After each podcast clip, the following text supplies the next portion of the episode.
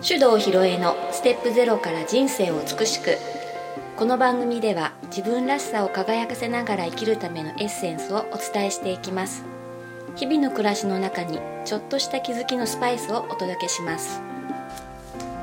こんにちは大阪香織です。それでは今日もネイチャー理論マスターコーチの手動ひろえさんにお話をお聞きしていきます。ひろいちこんにちは、はい、こんにちは。11月になりましてね、はい。うんもう本当日が短くなっちゃってなんか寂しい。もう寝なきゃってね。うん、ねあのー昨今ね、うん。えー今年はまあオリンピックもあったしいろいろスポーツの話題ね、うん。多かったですけどもあのーちょっとね私たち北海道民にとってはなんか興味深い、ワクワクする話題がね。ねなんと日本ハムファイターズの新監督が新庄剛志笑笑っちゃったんだけどうん。私最初聞いた時、いやびっくりしちゃった。冗談かと思った。ねそうだよね、ん。だってそれまではなんか稲葉説。私稲葉さんだと思あって絶対そうだよね、うん。っていうかあのねあの侍ジャパンの監督うん。やってて、むしろあの時ねそのえっ、となんていうのプロ野球球団の監督をしないでオールジャパンの監督になった人いないから、うん。珍しいですね、うんうん。みたいな感じだったけどでもなんかさあのすごい落ち着き感というかね見たらああ監督さんぴったりねみたいに思われたうんので、うん。まあこれはもう稲葉監督うん。硬いでしょってみんな道民は思ってたね。思ってたよ。またそんなね、うん。誰だよそんなガセネタとかって言ってたら本当に。本当になっちゃいましたよ。なっちゃったんですね。はいやあのそれでね今日はその 日ハムの新監督新庄さんと新 GM の稲葉さんについては面白い事実が分かったんで、そうですよ、はい。今日はね、うん。第一週だからネイチャー理論絡みでね、はい、ネイチャー理論の話をしましょうというところで、うん。ところであの2人ってネイチャータイプ何なのって調べてねびっくりしたんだけど、2人とも全く同じ数字だったっていうんで,、ね。でしかもねこのお二方とも1972年生まれ。で新庄さんが1月28日稲葉さんが8月3日なんであの学年で言ったらね、えー、と稲葉さんの方が一つ学年上ってことになるのかな。うん、新庄さん。あ新庄さんか、ううんんそうだね。学年は一つ新庄さんが上っていうふうになりますけど、生まれ年で言ったら同じなんで、えー全く同じ数字の123というね。えっ、とえー、って。いや私新庄123ぴったりなんだけあそうなんだどって、稲葉さんも123だったんだうん、なんかあのすごく調和型のイメージがあるし、あのまあもちろんねすごいこう才能のある選手っていうか活躍した人だからあのねそういうちょっとした、まあ、天才っぽいとこはあるのかもしれないけど、あんまりあの突出して目立つようなそういうイメージでもなかったからということはやっぱ同じ時期にいたからかこの新庄さんの目立ちすぎが 印象づいていただけでうん。性質的に同じだったの意外ですね、うんってねいうことなんですね。でねじゃあ今日はそれでねこの123というねね、うん話これあのー結構ねえっ、と私周りに123の人割とねいいろいろいっぱいいるんですよ。私も何人かうん、うんいる。でね、面白いけどやっぱりなんだろうあのーこう集団のトップみたいな立ち位置の人が多いよね。うん。うん、で当然といえば当然。この1っていう数字持ってる人はやっぱりあの集団を率いていくっていう持ち味なんでね。でこれはあの集団を率いるというのはあのマネジメントがうまいとかってことじゃなくて直感的にねあのみんなが進むべき方向性が分かるん。で「おーいみんなこっちだよ!」って旗を振るというところに強みがある人たち。なので当然こう周りから押し上げられてねリーダーの地位になるっていうのはよくある話でね、だから、まあ、123の社長さんとか、うん。うん、私も何人か知ってる人いますでまあまあすごくね牽引力があるし人気者だし、うん。えっ、となんて言うんだろう。まあ時々ね突拍子もないこと言って部下が「えー!」ってなるみたいなのはあるけど、でもその経営者としてやっていくんだったらそれぐらいのことなかったらね、うなかなかうまくいかないからね。それでまあそういう人多いよねって話、うんうん。でね2人ともかっていうのそう。なんかねすごく面白い。それでこの全く同じネイチャータイプ同士の人ってどんな感じかっていうとね、あのなんていうのかな、えっと、持ってる性質が一緒なので、えっと、ものを考えるプロセスとか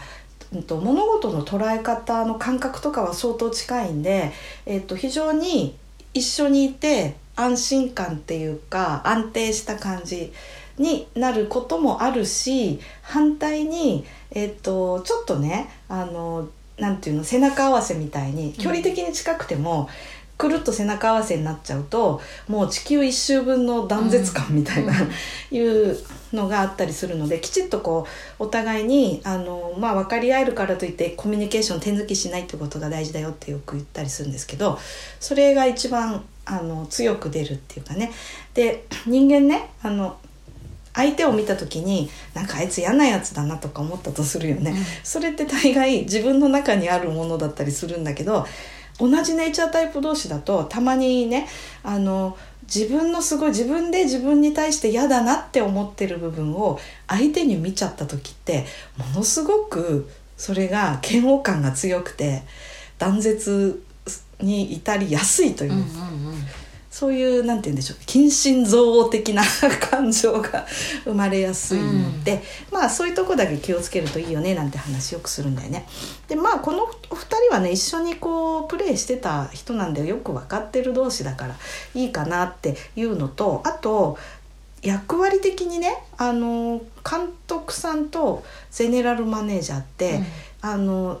GM ってさ別に普段一緒にベンチに入ってるわけじゃないからね、うん、あの球団のねマネジメント側のトップってことだから例えば、えー、選手のねスカウトとかさあのそういうのの責任者なわけだから、うん、あの表と裏のねあの責任者同士ということでよかったねって本当だね、思いました、うん、これあの全く同じタイプの人同士が組んで仕事をすると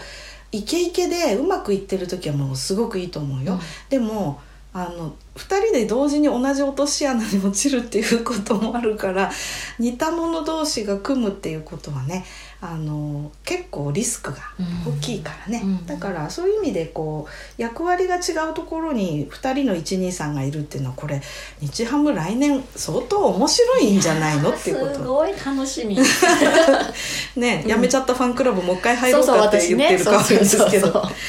ね、うん、うん、それでねなんかこうあのプロ野球って結構面白いなってあまああのプロのサッカーチームも、まあ、何でもプロスポーツってそうなんだけどあのもちろんね主役は選手でその試合といったってねあの極論すればエンターテインメントですよ。うん、うん、あのなんていうのかななきゃ絶対に 生きていけないってものじゃないけど、娯楽の中でも相当みんながこうね入れ込んで、うん、えー、と熱狂してね、うん、あの元気もらいましたとかっていう人もいるぐらいでだからそういうこうエンターテインメントな部分だけどそのこう運営ってすごく大変で、えーと、もちろんねあのなんちゅったらいいの？その選手のこう年俸っていう一番その人件費がめっちゃ高い業態だからね、うん、まあ、人件費って言っていいのか分かんないけどでも本当にさこれあの選手にお金かけてるチームとそうじゃないチームで如実に成績違うからね、うん、だからまあある意味お金持ってるところが強いってなんか面白くないよねっていう人もいるけどでもそれすらもやっぱりマネジメントの手腕で決まるかなって思ってて。で私あの日ハムではないんだけどあのお隣に事務所があるね、うん、えーと、コンサドーレ札幌というサッカーチームがありますけど、あそこの、えーとね、運営会社の、えー、社員研修の講師で行ったことがあるんですよ、うん、それね全社研修だったんで社長から新入社員まで全員一緒にやる研修だったんだけど、あのすごくね40人ぐらいの会社なんだけどうんと当時ねえーと、今もまだ社長さんやってるのかしらね野々村さんっていう方がね初めて選手から社長になった方で、でなんかすごく明るくて活気がある会社だなって思ったの。うん、であのそっからねそのぐらいからコンサドーレ強くなってきたんですよ。うん、でやっぱりその裏方のマネジメントの人の力っていうのがその表のパフォーマンスとすごい直結してるなっていうのをその時すごい思ったんだよね。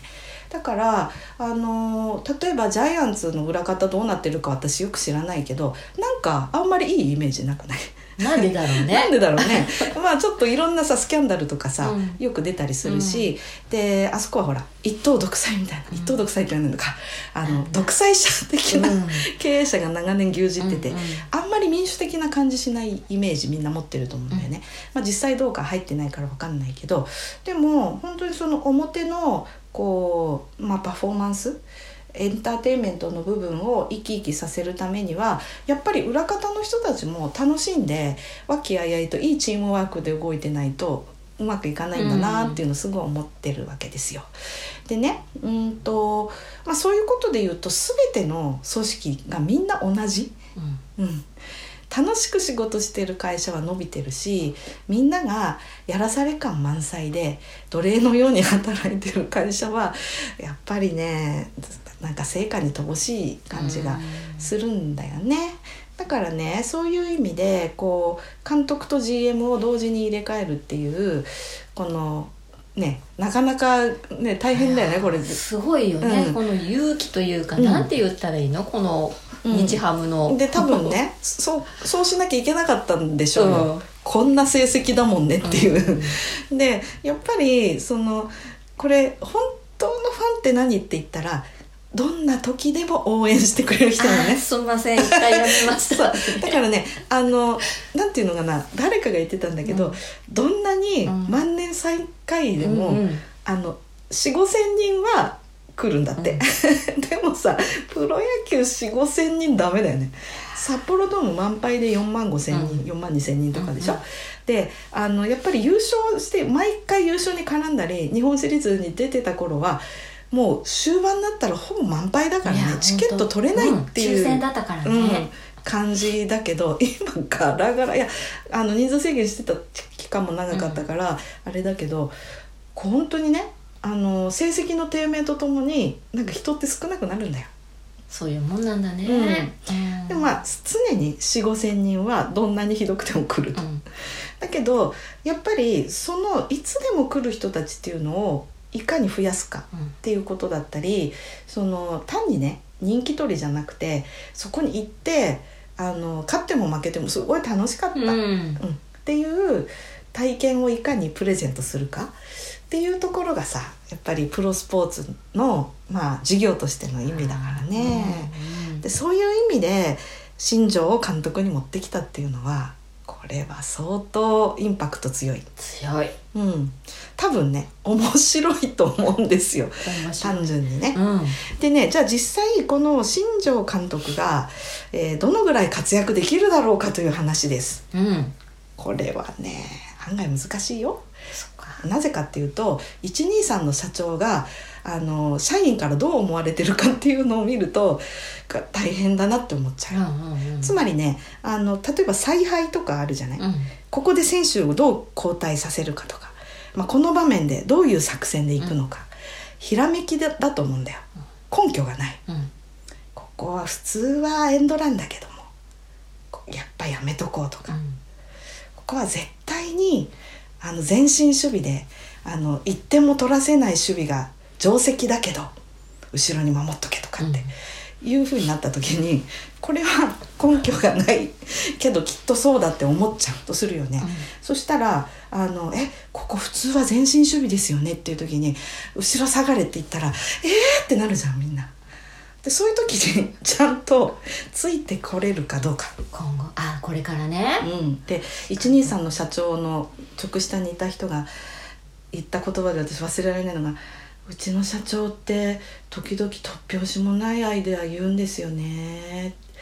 どうやっていいか分かんなくて本当に混乱するんですよって 言ってた人いてさ。いや分かるわと思ったんだよね、うん。でもその後がいいんだよ。でも社長が言った通りやるとなんかうまくいくんですよねって言ってこれがね123の社長のやり方なんだよね、うんうん。ということはさよっぽどその社長に対してなんていうの？信じてついていくマインドっていうのがなかったらええー、そんなありえないじゃないですかってもうさモチベーションが上がんなくて仕方なくやってたらさミスも出るしあんまうまくいかないと思うんだよね、うん。その作戦的にねすごいよ結果としてそうやったらよかったねってなったとしても選手だって人間だからさ仕方ないなって普通こうやるでしょって反感持ちながらやったらいい結果絶対出ないでしょ、ねそうだね、うん、だからそこをどう作れるかがポイントだなって私は思って。る。でああいう人気者タイプの人ってねなんていうのかなあの外から脚こう褒められる。脚光を浴びるけどあの自分の身内に対してそこまでさまめにケアするとか声をかけるとか結構苦手だからなんだよ監督ばっかり一人目立っちゃってさとかってなっちゃったらそんな選手なの？ってなるよねっていうことなんですよ。うんうん。だからそこだけ気をつけたらきっとうまくいくと思う。でもここでねやっぱり2っていうタイプがすごく効いてくると思うんだよね。あの気持ちを分かってあげられるとか、自分の思いをねこう伝えることができるっていう部分を上手に使って、まあ、選手たちをの気持ちを鼓舞するっていう、うん心のコミュニケーションがうまく取れていけばそのまあ監督また変なこと言ってるけどきっとその通りやったらいいんだろうなってなってくれるともうバッチリ、いかにそういう空気感を作るかがも楽しみだね。じゃあそういうところも注目してだね。う注目した方がいいんじゃないかなと思いますね、これは。うん。でねしかしながらですよ。123の指揮官がいて、えーあと選手ね。まあ当然だけどいっぱい人数いるからうん。いろんなタイプの人がいてね、あなんか言ってる意味がよくわかんない、ねうん。場所にいる人もいるしあなるほどなって思ったり、まあ、ただただこの人素敵だなと思ってついていきますみたいな単純な人もいるかもしれない。でいろんな人がいる中でそのみんなで一丸となった空気感を出すためにどうするかってなった時他にあのコーチングスタッフとしてどんなタイプの人が必要かなっていうことに次なってくるわけだよね。でその123のトップがいて、えーと「こっちだみんなこっちだぞ!」って「わー!」ってなってる時に理論派の人とかいてね「どういう意味ですか監督」その根拠は何ですかとかね。ね。ってなったら ちょっと難しいでしょ、うん。だからやっぱりそこでなんかうまくそのいろんなタイプの人が納得できる調和的な空気感を作れる存在がいるのかっていうことで調べました。はいいました。ねいましたね。私の大好きな私も大好きですよ。金子誠コーチですよ、はい。もうね現役時代はもう名ショートでね、うん。ほんとかっこよかったね。かっこよかった。今ちょっと太っちゃってね。あまあそれはいいんだけど。それは置いといてだけど。金子誠さんなんとかおりんと同じ415そうだったのね。うん。って。なんかさあのちょっとニヒルな感じ。あのねちょっとひねくれたような物言いしたりしてたけど私そうかな。あ違う。うん、でも実は本当にね、うん。あの仲間思いだし、うん。そうそうそう。そうなんですよね。金子さん、うん。だってね自分がねあのアキレス腱切った時だって健介に「みんなに言うな」って言ったって なんて素敵なんでしょうって思っちゃったけど、415の金子さんが鍵じゃないかと私は読みました。そうですね。うん、でこれねあの緑とと赤ですよ、あの新庄稲葉。2人はこう123赤なんでね。で金子さん緑と。うん。と赤と緑。これね私とかおりんと同じようにですね、真逆の立ち位置にいるので、えこの2人が見えてないものを見ることができるうんうんっていうのと、やっぱ5の力で特筆すべきは、えー、と一般大衆のニーズに対して敏感、うん、みんながどう感じているかっていうことを分かることができます。うんうんだからねあのちょっと今の空気感だとこうじゃないですかっていうことを言ってあげられるってねいう存在として金子さんがいい味出すんじゃないかといううんとこでしょうね。で多分ねこうあの5を持ってる人っていうのはあのチーム内のあちこち目配りしてねあなんかあの人ちょっと調子悪そうだなとかね。なんかちょっとふてくされてるけど大丈夫だだろうかなとかって察する力があるんで声かけに行ってね話聞いてあげるうん。みたいなことも結構できたりするんで、まあ、そういう役割を果たすと間に入ってなかなかいいチームができそうだな、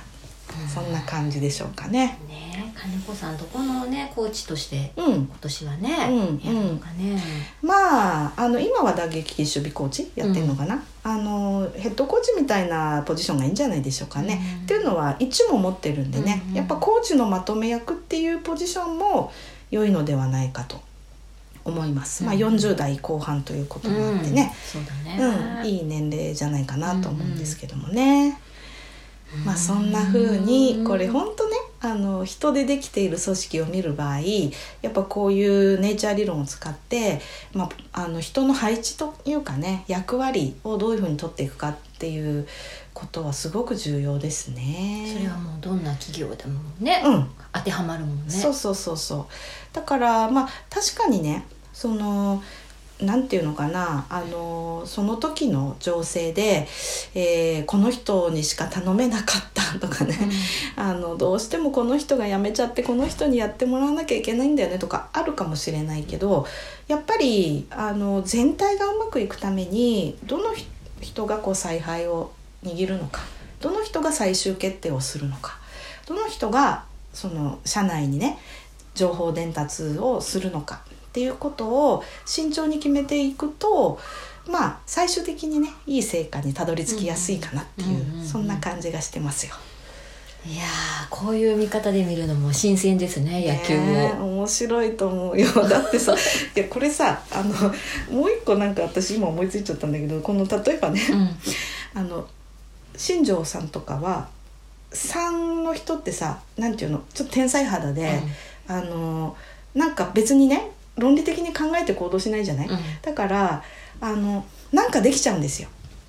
でそれどうやってやってんのって言ってもさ自分が天才的になんとなくできてるから教えるの難しいからね。うん。これはねちょっとなんか長嶋茂雄さんみたいな、私も今一瞬、うん。長嶋さんがみたいな感じになっちゃうからね。でそこをやっぱりねあの金子さんみたいな人がちゃんとね。ちゃんとね、うんうん。選手手取り足取りですよ。うんうん。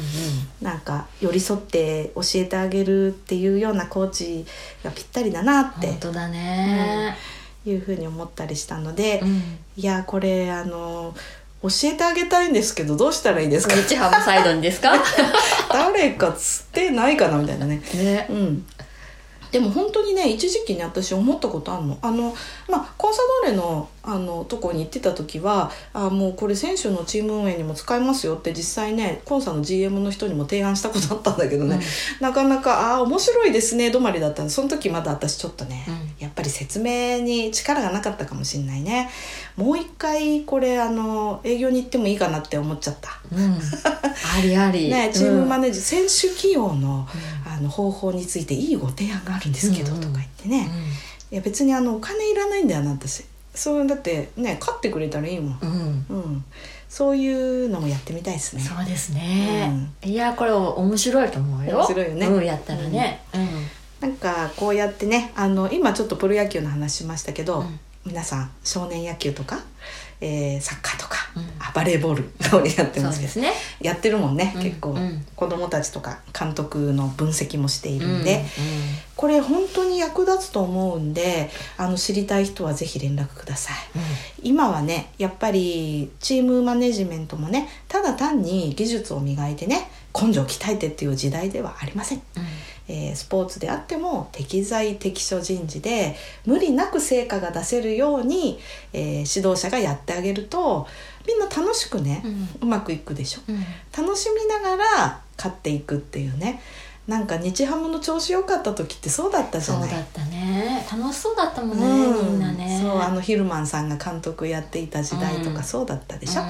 ああいう時代がまた来るように思います。ん、うん、いや見たい、うん。うん、